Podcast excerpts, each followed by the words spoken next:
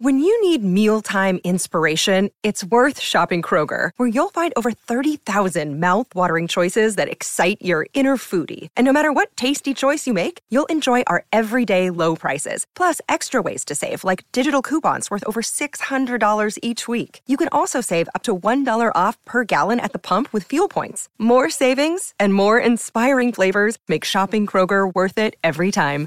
Kroger, fresh for everyone. Fuel restrictions apply. Hey, I'm Brian Hiatt, and this is Rolling Stone Music Now. Today, we're going to address Rolling Stone's new and entirely revamped list of the 500 greatest albums of all time. It's the first time we really did it since 2003. That was the last time we had a big vote. There was an update in 2012, but it was really just a little bit of an update. This is our first vote from scratch with a huge panel of voters, roll the dice, and see where it lands things since 2003. And so we put out this new list, and what's amazing is that everyone on the internet came together all at once and said, You, Rolling Stone, are absolutely right. No discussion needed. You nailed it. This is the definitive list. It's all over. All right, this is not exactly what happened, but I think it was a pretty good response out there. I have with me Rob Sheffield, Jon Dolan, and Brittany Spanos, who's actually going to be hosting a new podcast on Amazon that dives deep into the 500 albums list. But before we get into the list itself, what do you all make of the reaction? Obviously, in reality, no one's going to be thrilled with every single thing on a list of 500 albums compiled by a massive vote. So, what do you make of, of the reaction so yeah. far? People love to argue. They yeah. really, yeah. I, I kind of just caught little glimpses of it, but yeah, it was it was funny to kind of see, especially when you kind of see like the music writers I follow kind of going off their specific beats. I follow a lot of like emo and pop punk writers who are like, where's all the emo pop punk and like pop writers who are like this these pop albums were rated higher than these pop albums you know stuff like that and some argument over um, even like miseducation of lauryn hill being the highest rated rap album things like that so it was funny to kind of see it in all the different pockets and kind of all the conversations that started based around well, each genre. Yeah, go ahead. Sorry. It's almost enough to give you the sneaking suspicion that middle aged white men really like to complain. I need to follow up this theory with some more empirical evidence, but I get that distinct impression. well, there, there certainly was one vein of criticism which was. I don't want I don't want to stereotype as older, but perhaps some older music fans being disappointed to see some of their old favorites downgraded. And I think that that at least is a reaction that reacts to what what we've done because that that is what happened on the list and and I think for the most part very much beneficially. I think it, it's a it's a more diverse and also more recent leaning list. Um, and I think better reflects the the broad spectrum of, of music. So there mm-hmm. definitely were like the old rock guys mad that it's not a list entirely of Guns N' Roses albums, which, by the way, it never was. Truthfully, if you go into the, the even the 500, I mean, there is you know it never was a straight rock thing at all. But but this is, I think, much much more diverse. You know, there's also people who who think it's it's not uh, diverse enough. There's also people who have very very hilariously specific complaints. As I was talking uh, before the show, there was one person who said there is no Sting and no Police in the top 100. Therefore, this list is invalid. And I, I, actually think that's one of my favorite uh, veins of complaint. That might be my single favorite complaint because it, it's so singular and so passionate. But uh, Jon Dolan, you edited this list and, and you, you wanted to say actually Synchronicity by the Police did pretty well.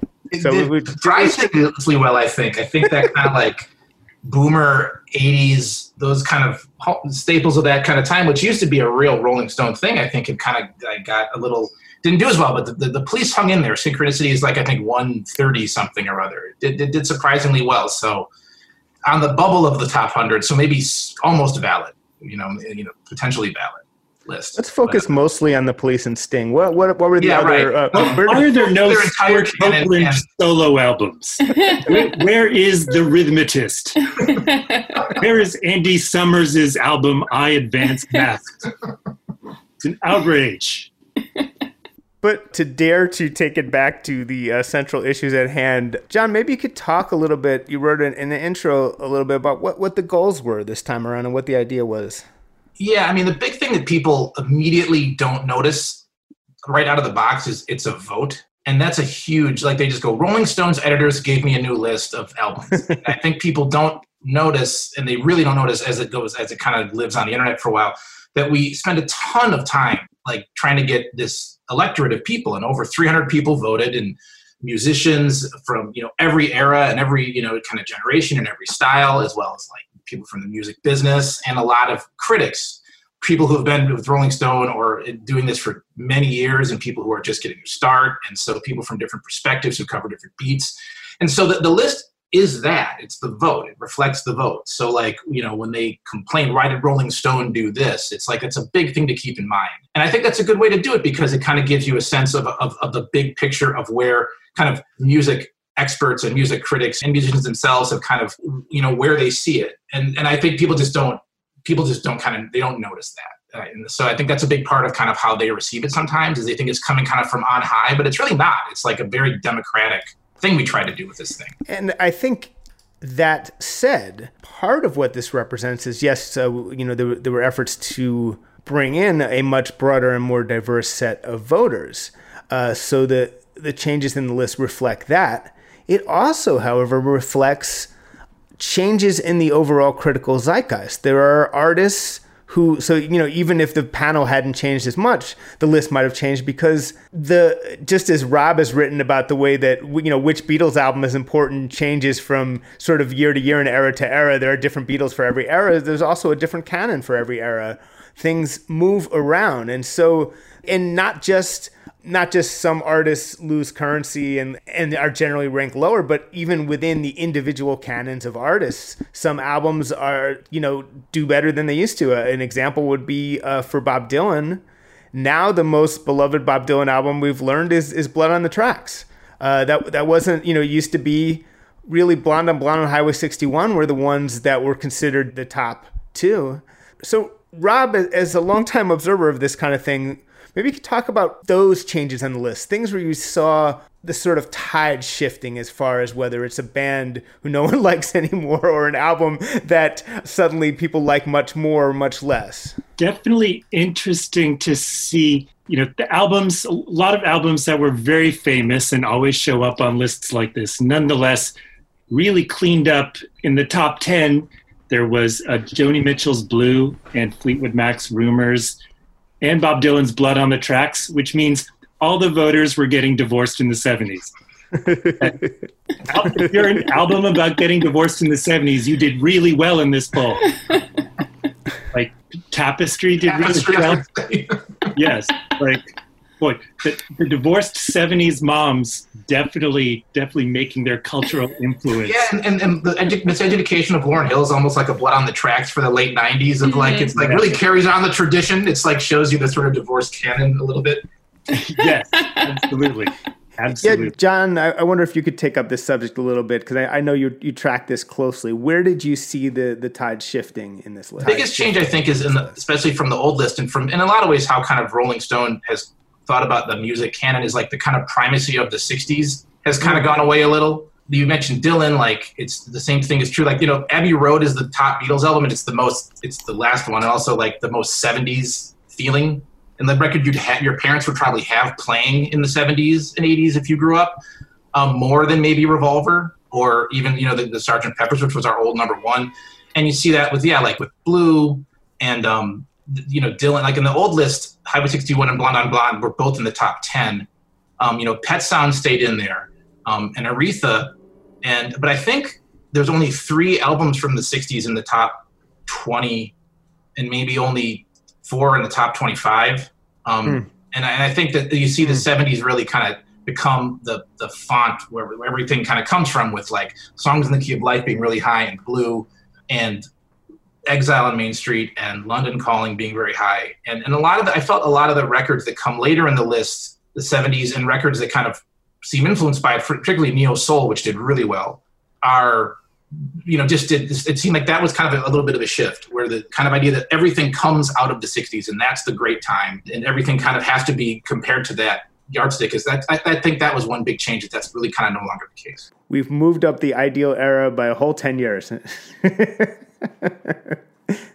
Brittany, what did you like most about where this list ended up? I love, like, you know, I think the top 10 is definitely a part of the list where I was just like, I have no notes for this, even if they aren't my top 10. I'm like, yeah, that's a great top 10. Like, that's like a perfect, to me, unimpeachable top 10 of kind of the canon of music and kind of spans a lot and sees a lot of, you know, younger artists. And I mean, even going into like the top 50, top 100, like a lot of younger artists kind of breaking through and seeing how many people voted for even more recent albums, which I was kind of curious about what would happen with that. Because even I was sort of grappling with kind of how do I place albums from the last like five years versus albums that I've had my entire life or albums that have kind of stood the test of time in a way that more recent ones haven't. It was really great to see how people kind of wanted to canonize these albums that are more recent and more pop albums from the last five, ten years, kind of breaking through in a way that I wasn't ex- totally expecting and was excited to see. Yeah, it's kind of wild for me to see that there's albums on this list now where I did the features for when they first came out. And it's just like, that's bananas born this way and uh, arctic monkeys am and just like you know all these things and so it's like oh i guess okay. I, guess, I, guess, I guess that's where we are now.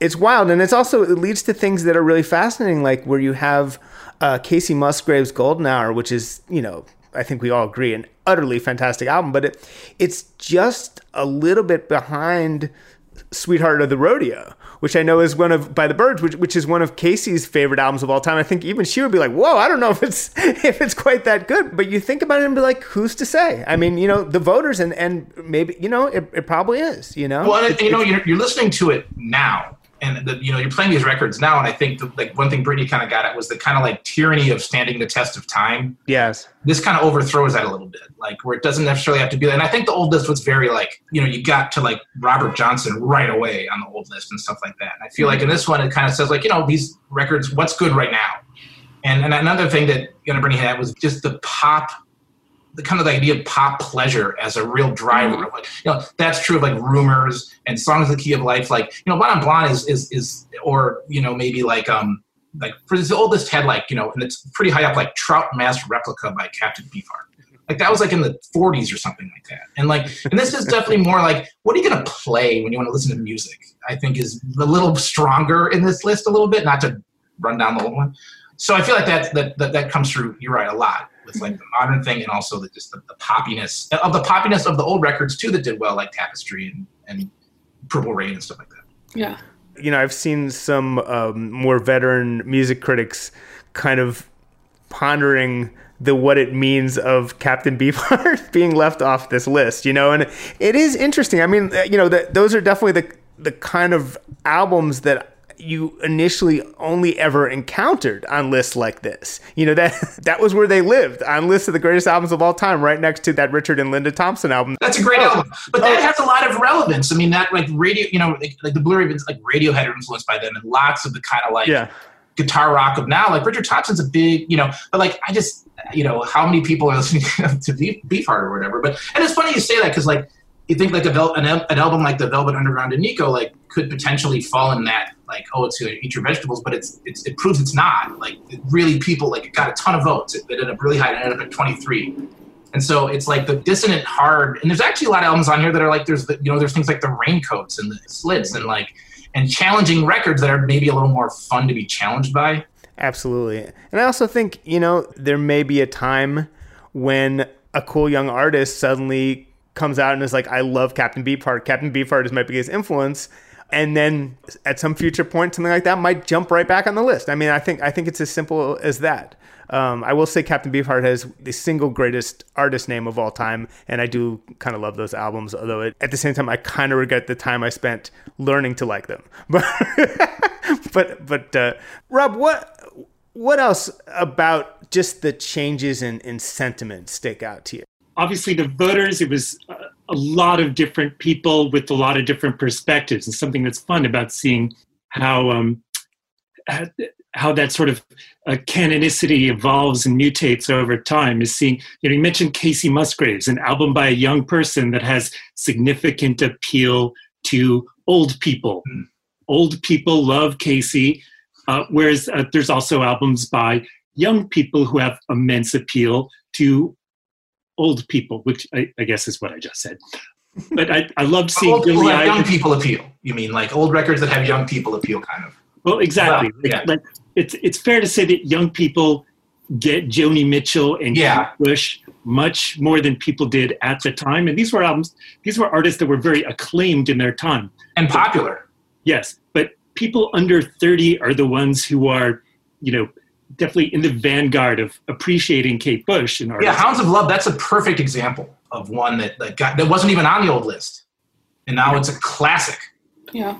Yes. And, and so albums that, old albums that have young people appeal, like Rumors or Blue or Tapestry, these are albums that sort of cross borders. And, and a, a poll as diverse as this one, it rewards albums that cross borders. But I love that you have these incredibly popular albums jammed up side by side with these incredibly obscure ones. Uh, and I love just reading like reading through the list, I loved seeing those swerves from like this moment and that mo- moment in music history. Something I loved was there's this stretch where it goes from the Raincoats to Billie Eilish to Todd Rundgren. And I was like, it's kind of beautiful. There might not be anybody on earth who loves all three of those artists. I go two for three myself. Um, I was about to say, what about you, Rob? But okay. Yeah. yeah, yeah. wow. I- Okay. All right. Then there is not. Like, I'm- did the research and found out. yes, yes, yes. Um, but it, it's beautiful that to you know to see Billie Eilish like in between Todd Rundgren and the Raincoats. It, it's something that that context flatters all three artists immensely. Well, your point about old albums that young people like, I mean, there really are few better tests of that's literally what we mean when we say standing the test of time. Does it does it cross over, you know? And and sometimes it doesn't mean worse, but it does mean you're damn right it should be that's what should win on a list like this, you know? Yeah, I mean, even just like looking at the top 20 and the albums that haven't, that came out prior to, you know, the last decade and like the albums that have made the top, I mean, in, including that, like those are, that's the sound of right now. Like that's like everything that's on the, on the charts. Like you can hear like Public Enemy, you can hear Joni Mitchell, you can hear Nirvana in so much of what music has been since even, you know, since the list first originally appeared and how much that's in those albums have influenced so many artists that have come up since then, so many albums that have come out since then. And those are kind of such pervasive influences. And that's kind of beautiful to see how it came so distilled and why I love, especially like, again, like the top 10 feels just like so appropriate and perfect to right now. And I would expand on something Rob said, and, and not only are some of these albums the ones that cross generational boundaries, they're also ones that cross genre boundaries in terms of their fandom. For example, I, I would really point to Nirvana scoring quite so high with Nevermind at number six, as because you know you will talk to you know even like famous young rappers, and the one rock album they might name as really liking or one of is definitely is the one band, the one album would be definitely Nirvana. You know, and I think that that's it's it's part of like people who might not have voted for a lot of other rock albums. That might be the one rock album they voted for. Oh, it definitely Yeah. was. Yeah, that was to- that's totally. I mean, I saw all the ballots and that came. That happened. Right. Jon, Jon doesn't have to guess. Jon can actually uh, Jon can actually speak to this. Right.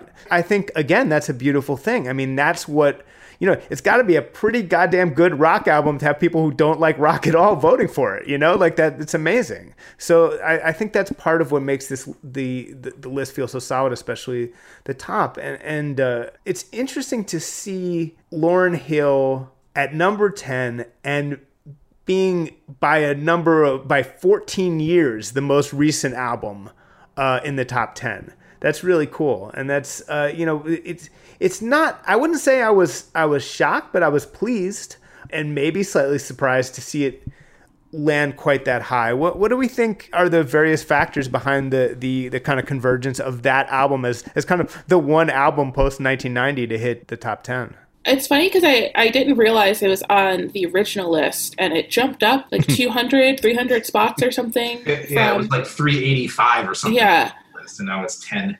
And I mean, it's pretty incredible that even it was on the on the original list just you know a few years after it after it came out. But I mean, that's like a perfect example of kind of like again like some of the albums that have been within the five year range of the list being made of people voting of like being so immediate and so urgent and already when when people were voting the first time around kind of like unhindered by the same elements that we are of like Twitter and streaming and the way that we listen to music now, but like it's you know I mean, that's one album that was just like so immediately urgent from the mo- from the time it was released till now, and I think also has had some of the most enduring influence on every R&B star, every rapper, every pop star since then. And it's like her only her only solo album, and it's just been so incredible to kind of like hear how it's consistently been one of the most like influential albums of of the last few decades her unplugged did not make it. Uh, it made,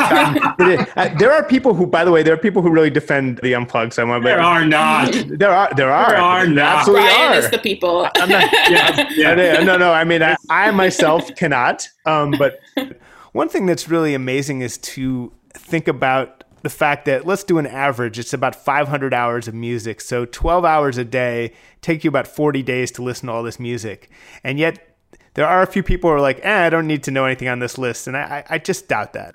I just doubt well, that. I don't think that be the point. Like, it's supposed to be the greatest. It's I would hope you've heard these records. It's like it's like you don't when you look at like the best pictures of all time, you're not like, oh, who are these obscure gents? It's like it's supposed to be the best album. You should, if you're a music fan, you should know a, a good amount of these. I think. Jon, I would imagine after working on this for quite some time, maybe you wanted to hear some bad music.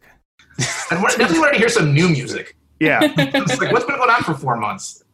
Um, while we did this. But yeah, um, that's right. Put on put on some put on some Hinder just to pick a random example. Have you heard a little album called Folklore?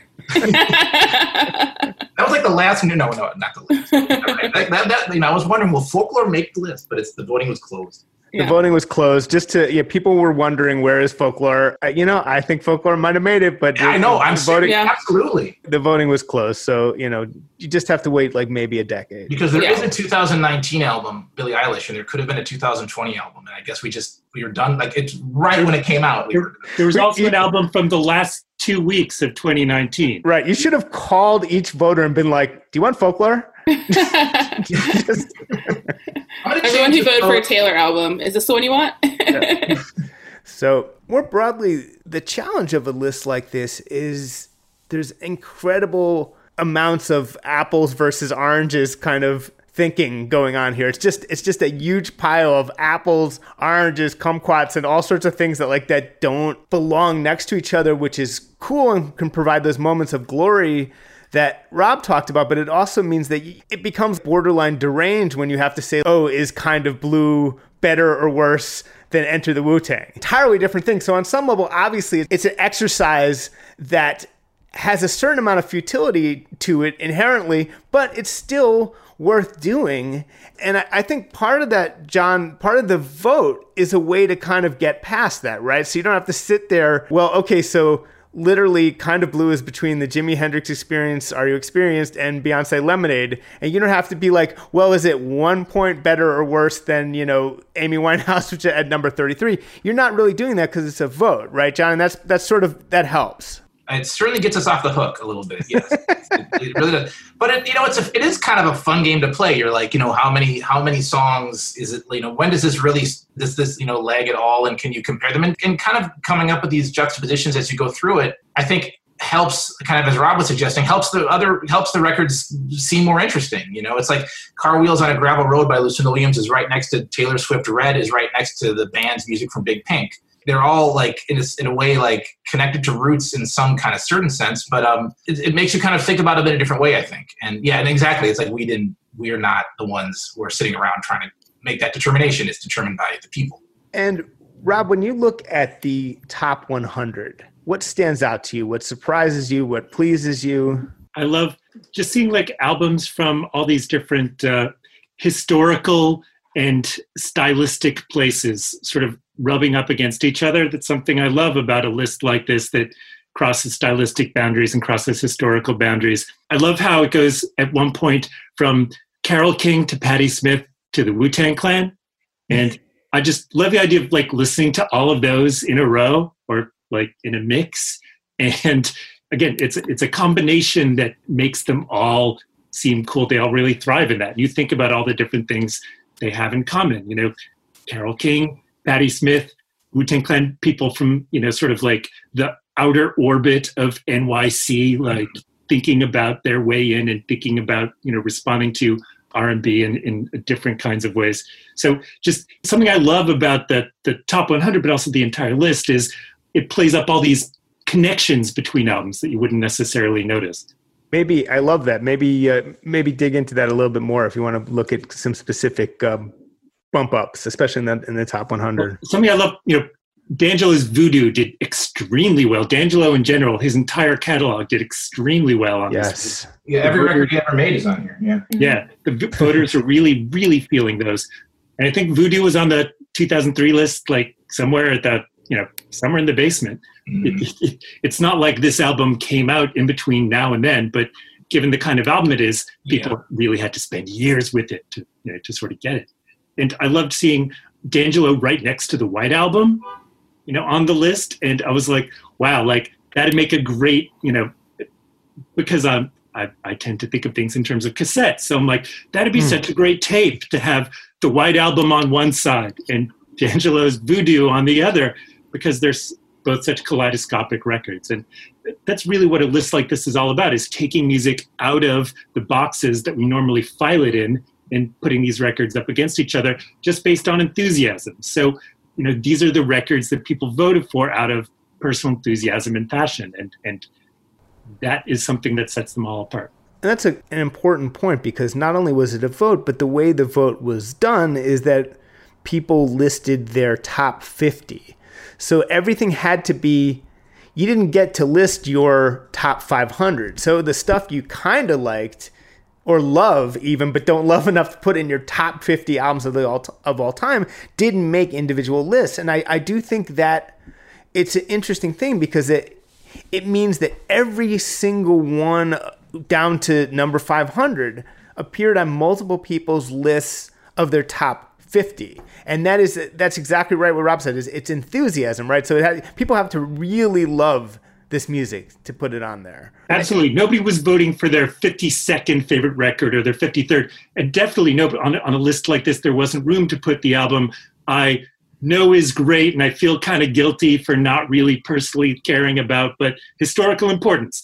There wasn't room for that in a list like this. This was strictly people's enthusiasms and passions. And it was really exciting to see what music sort of carries through over time and inspires that kind of fervor. So, another example, uh, but the Alanis Morissette record, Jagged Little Pill. Yes.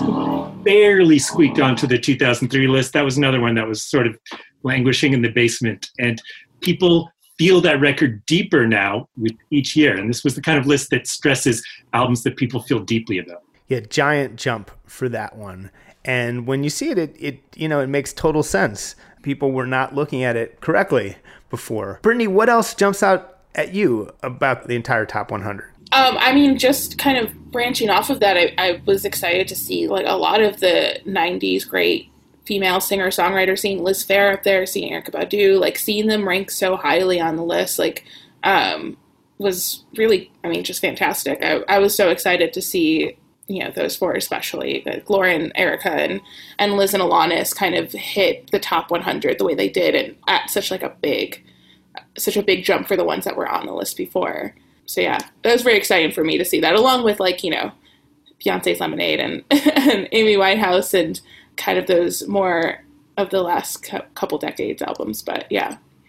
And, and, and, just outside the 100, you have Fiona and mm-hmm. Courtney and so many Fiona albums. Yes, three yeah, albums. she had three yeah. on there. Definitely an artist who is more understood and appreciated now than she's ever oh, been. Absolutely, and like, and it, it kind of introduced, along with D'Angelo, I guess maybe they're the two good examples. A kind of new sort of career artist into this kind of thing, a new kind of canonical artist where her like she gets three, D'Angelo gets three, and and um, I'm trying to think of big Radiohead, obviously, um, OutKast. You know, it's like they're they're kind of it, it, elevates them up to the same kind of level that we usually consider, you know, the Bob Dylans and the Beatles of the world and the Led Zeppelins, where they're like their whole career gets kind of assessed as great. Mm-hmm. And Jon, given your close contact with all the ballots and getting to see people's top 50s, what did you see that was kind of surprising you along the way? What kind of trends did you see about who was voting for what, or just what was kind of bubbling under? What struck you? You know, I guess it's kind of what we got at earlier a little bit was that you did see surprises. Like I remember like Stevie Nicks ballot came in and like Harry Styles was on it and stuff like that, and like new records, but also this bedrock '70s kind of stuff too. And like I think it was fun to see young people, like you know, really young people in some cases, early 20s, like what old music kind of you know resonates with them and what punk resonates with them and what indie rock and, and what stuff like that and i think you saw like that helped the list be interesting. Like it helps some of we've always been saying that like, you know, My Bloody Valentine's Loveless and Illmatic and Exile in Guyville by Liz Phair are just as good as all these great albums we've been told to listen to since the 60s. And now we have kind of like the document that proves it. When you put them on, when you put on Illmatic, then that's not that's actually kind of an old album, but you put it on and it sounds just as great as being up there next to Miles Davis. And, and, same thing with I mean Liz Phair herself was like I can't believe I'm on the same bracket as Bob Marley or whatever. It was like you know I think that I think that that those juxtapositions in the ballots themselves were pretty interesting. Hmm. Yeah, I think if there's something to be really proud of of this list is it, it says something true, which is that Lauryn Hill and, and Kendrick and Radiohead and Biggie all belong in the in the top 25 and despite being more recent made albums that are are just as classic as literally we are saying just as classic as Highway 61 revisited just as classic as Born to Run. We didn't it doesn't like overturn the apple cart. We didn't decide like you know it's just oh it's like well that was what we did in the past was raucous or whatever, and it has to be new. It was like, well, how does this really fit together? And and then the vote the voters we got did great was were so great at sort of like getting that it just worked out that way that that, that was the that's that's the way that people felt. You know that like and you know and some of these albums have been around a little while, but but they're a lot more recent than you know yeah Blonde on Blonde. So it was cool that like it all kind of fits together. It wasn't just let's you know shut something out and start let's, let's start over or whatever. It was kind of everything kind of made sense together. we didn't talk about uh, Marvin Gaye, what's going on at number one, which uh, which I'm really happy about. And it kind of it just kind of ran away with it, right, Jon? Yeah, it, it was it was number one the entire time. Wow. Um, as the ballots came in, it just never faded. It was it was, and obviously, I think people were thinking about it you know, as they did their thing. I think they're probably listening to it and thinking about it and what was going on around them in their lives. As you point out, Brian, the piece you wrote that's for the number one album about how it was inspired by, in part, by a police riot, and um, you know, I think people just were. It, it, hit them. I think. I think it's probably hitting them right now, and they're listening to it right now. And I think that, and it, you know, was something that it's, it's amazing that it's 50 years ago and it still is that resonant, and I think it is. What do we make of? And it is a, a great album, and I'm happy to see it. I would say that I wouldn't have guessed Amy Winehouse would land quite so high. I might have said top 100, but I wouldn't have necessarily guessed number 33. That's it's pretty extraordinary. What do we make of that? I mean, she's someone who, as an artist, kind of, uh, you know, I'm glad that we're starting to see a tide turn in how we talk about her musically, where I think so much of her personal life and the tragedy around her overshadowed what was a, an incredible album from the jump. You know, an album that I think, you know, was clearly critically acclaimed, did well at you know the minute it came out, but I think there was just so much going on in her life, publicly, privately, that didn't really allow a lot of that conversation in the way that I wish we could have had more. But I'm I'm really happy to see over the last few years, I think the conversation around the album and how it's influenced such a, a new class of young singers over the last decade, and how uh, like almost every you know every vocalist right now would cite Amy Winehouse as one of their biggest influences and cite that album as a big influence and is such a convergence of the kind of old canon with the new canon in such a beautiful way. So yeah, I'm, I was really, I was really excited to see it rank so high. I was kind of wondering, um, you know, it, it, I think I put it on my list, and like I, I was kind of wondering like where it would fall for a lot of people because I think it's, it's easy to ignore how pretty perfect that album is from start to finish. That's so brilliantly put. I love how you said well that, that, it's a moment where the old canon meets the new canon. Because, like, and Amy Winehouse is doing a lot of tricks that go back to people like mm-hmm. Billie Holiday, who are on this list, but also sort of reaching into the future. It's funny because, like, seeing Amy Winehouse so high in the list really surprised me. And then I remembered something Bob Dylan said a few years ago about how, like, that was the last new album he was really, really passionate about, Amy yeah. Winehouse, which I thought was really weird at the time. I guess that that might have been the big influence on the new Bob Dylan record. But yeah. I look like in terms of you know records by older people that that strike a chord in younger listeners, records by younger people that strike a chord in older listeners. Both of those are going to prosper in a poll like this. Mm-hmm. I thought it was interesting that despite Kanye West's best efforts to sort of trash his own legacy, the voters would not let him trash his legacy. Uh, he's he's all over the list, and including mine. So it's just we, we just won't let him. No matter what he does, we're not going to let go of the music. So far, we'll see.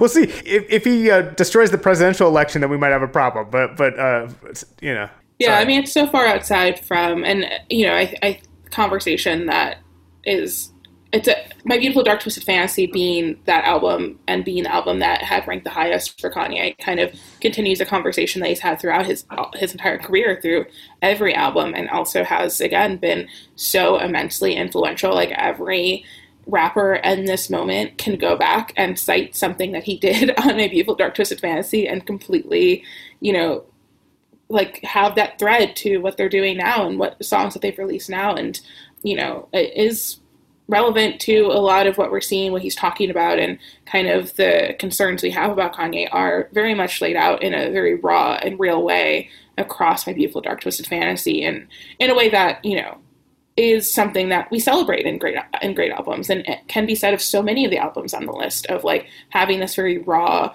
kind of powerful way of saying like here is where I am at. And here is what I am going through, and how can I translate this into great art?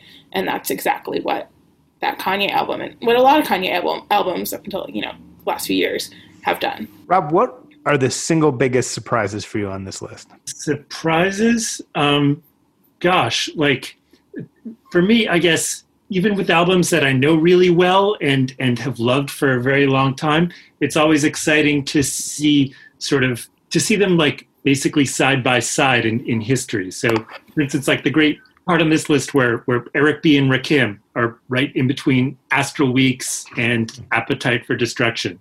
And those are those are three albums where I know every moment of them by heart, and yet there's something kind of jarring in a in a great way and creative way and inspiring way about that juxtaposition.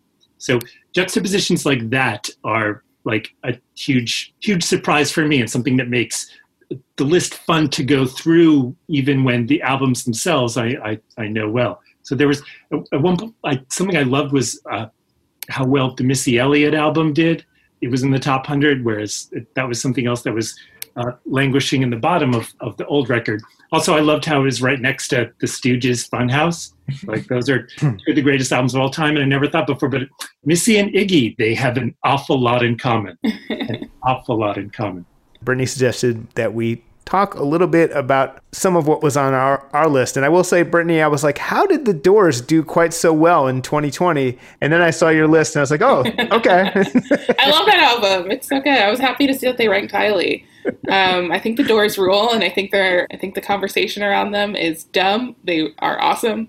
nice. That's it. That's my critical take. Is... Do, do, you think that your your your love of the Red Hot Chili Peppers is is sort of like does it hit a, a similar part of your druggy taste? California yeah, think, eccentric frontman? Yes. Yes, shirtless. Uh, it's just like yeah, it's um it's all there. But two great artists, two of the greatest bands of all time, um, should be higher on the list. But to each their own. Well, also, also, that you know you're hitting the PJ Harvey hard these days, and, uh, and yeah, Jim Morrison and Polly Harvey go together so incredibly well. Yes, definitely. It's a tragedy for us all that they never lived to make a duet album.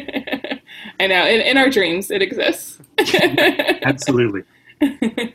Rob, is there anything from your votes that you, you wanted to highlight? Man, number one on my list was uh, Chuck Berry, The Great 28, which for me, that's it's where it all, you know, that's where it all begins.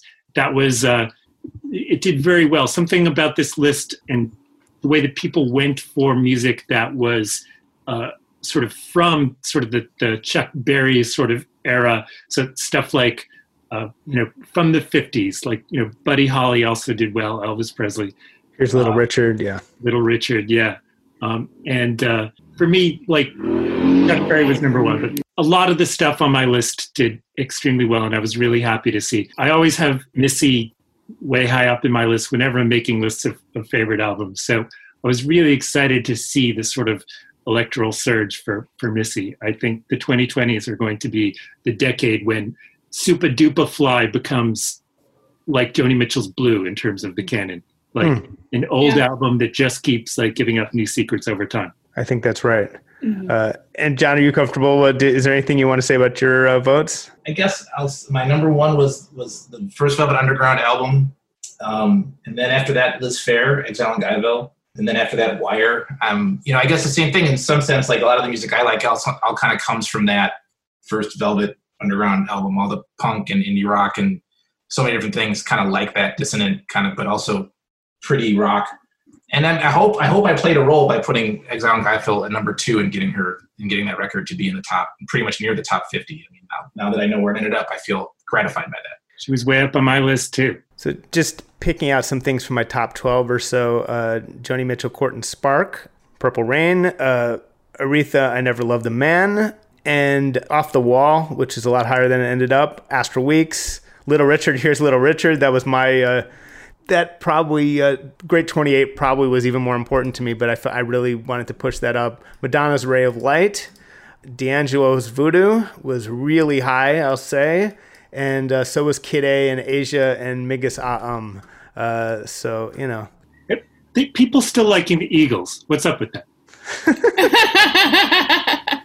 a lot of I don't a know. lot of records that usually it used to be when I would see a list like this, and and there's certain records that I'd see on the list and think well, uh, you know, like that's that's just like that's just a bygone era, you know. And I was like, no, clearly, young people feeling the Eagles. Crosby, Stills, and Nash, whose continued like critical popularity just blows my mind. I thought of that as like two yeah. albums, very high. Both of their like, yeah. Clearly, young people are feeling Crosby, Stills, and against all odds, Nash. All, all three of them resonate like in a way that is for me, it's it's educational and and a revelation to see what music from that era that I think of is ah, that's not my era. That's that's way too bygone for me. There's a lot of California soft rock on here, mm-hmm. um, yes. and then that's you know that's the I guess that's what is going these days with some of the young rock fans. I don't know, but yeah, it's also it's also left over from uh, Fleet Foxes stuff, yeah. I think, as well. I mean, no, no, core. Yes, totally. but on uh, that note, we are running out of time. I will say that uh, that Arctic Monkeys, I remember, were, were shockingly into the Eagles when I talked to them a few years ago. So I guess you know something to do with that. I don't know. Anyway, that is today's show. We touched a bit on Rolling Stone's new list of the top 500 albums of all time. Be sure to check that out and go right on the internet to argue about it. And thanks to Brittany Spanos and Rob Sheffield and Jon Dolan for joining me to talk about it. We'll be back next week here on Sirius XM's Volume, Channel 106. In the meantime, we are a podcast. Download us as a podcast wherever you get your podcasts. Maybe leave us a nice review on iTunes if you can. But as always, stay safe. Thanks for listening, and we will see you next week.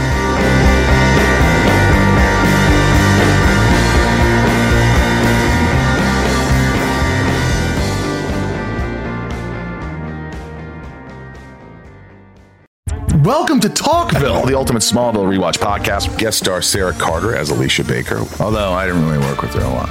But Tom did, and they had some real big smoochy scenes. Yeah. Can we talk about that? Could there be any more sex? What was a three page makeout scene that just kept going? Good Lord. We get it. They have chemistry. Jump in now or catch up on any of the past seasons of Talkville on YouTube or wherever you listen.